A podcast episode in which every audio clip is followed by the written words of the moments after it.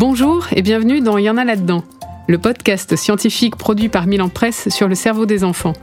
Pour relever ce grand défi, je vous propose d'interroger Nawel Aboub. Elle est docteure en neurosciences cognitives à l'université Sorbonne-Paris-Cité. Donc les sciences, les maths, elle en connaît un rayon.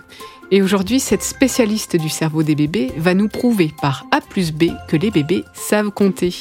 un, deux, trois, quatre, cinq. Bonjour Nawel. Bonjour Isabelle. Alors on partirait tous dans la vie avec la bosse des maths ? Eh oui, il semblerait que ça soit bien le cas. De nombreuses recherches scientifiques nous prouvent aujourd'hui que nous possédons tous cette capacité. Et nous avons découvert que tous les bébés possèdent également de réelles compétences mathématiques. Et ce, dès la naissance. Alors là, il faut nous en dire plus. Dans un hôpital parisien, Véronique Izard a mené en deux mille neuf une expérience auprès de nouveau-nés.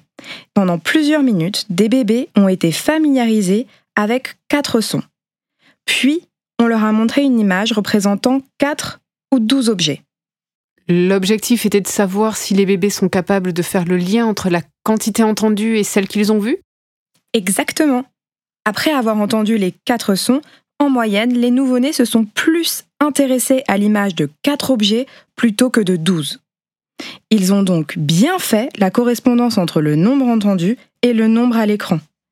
Cela veut dire qu'ils possèdent déjà une représentation abstraite du nombre. C'est assez impressionnant à voir, surtout chez des bébés de quelques heures.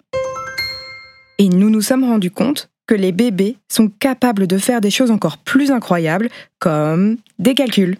Des additions ? Et des soustractions. Les recherches d'Étienne Coquelin, Stanislas Dehaene et Jacques Mehler en quatre-vingt-dix-huit ont montré que les bébés de quelques mois sont déjà capables d'appliquer des règles mathématiques. Racontez-nous un peu cette expérience. À l'aide d'un dispositif astucieux et un peu théâtral, les chercheurs ont construit un cache permettant de faire apparaître ou disparaître des objets. Les bébés voient disparaître un objet derrière le cache, puis un second. Lorsque le cache est retiré pour dévoiler ce qu'il y a derrière, les bébés prêtent moins attention s'ils voient les deux objets attendus que si un ou trois objets sont présents. Ce qui nous montre bien que les bébés de quelques mois comprennent que un et un font deux, et pas trois ou un. Attendez, repérer une quantité et compter, ce n'est quand même pas la même chose. La notion de quantité est très liée à la notion de nombre.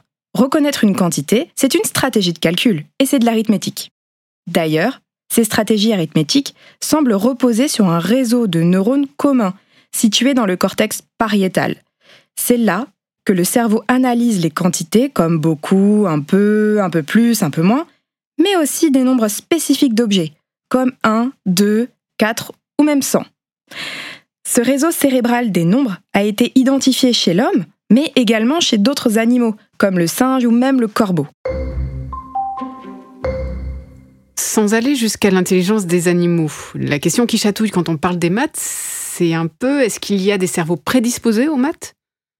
La bosse des maths fascine toujours, mais elle a aussi ancré l'idée que certains d'entre nous l'ont et d'autres ne l'ont pas. Comme s'il y avait une marque génétique, voire biologique à être bon ou mauvais en maths. Or, aucune recherche actuellement ne prouve que certains sont prédestinés à devenir des champions des maths et d'autres non. Ce que nous dit la recherche est que les bébés sont tous dotés à la naissance de circuits cérébraux qui leur permettent d'apprendre les mathématiques. Tous les bébés sont donc des mathématiciens nés. Merci Nawel, vous nous l'avez prouvé par A plus B B.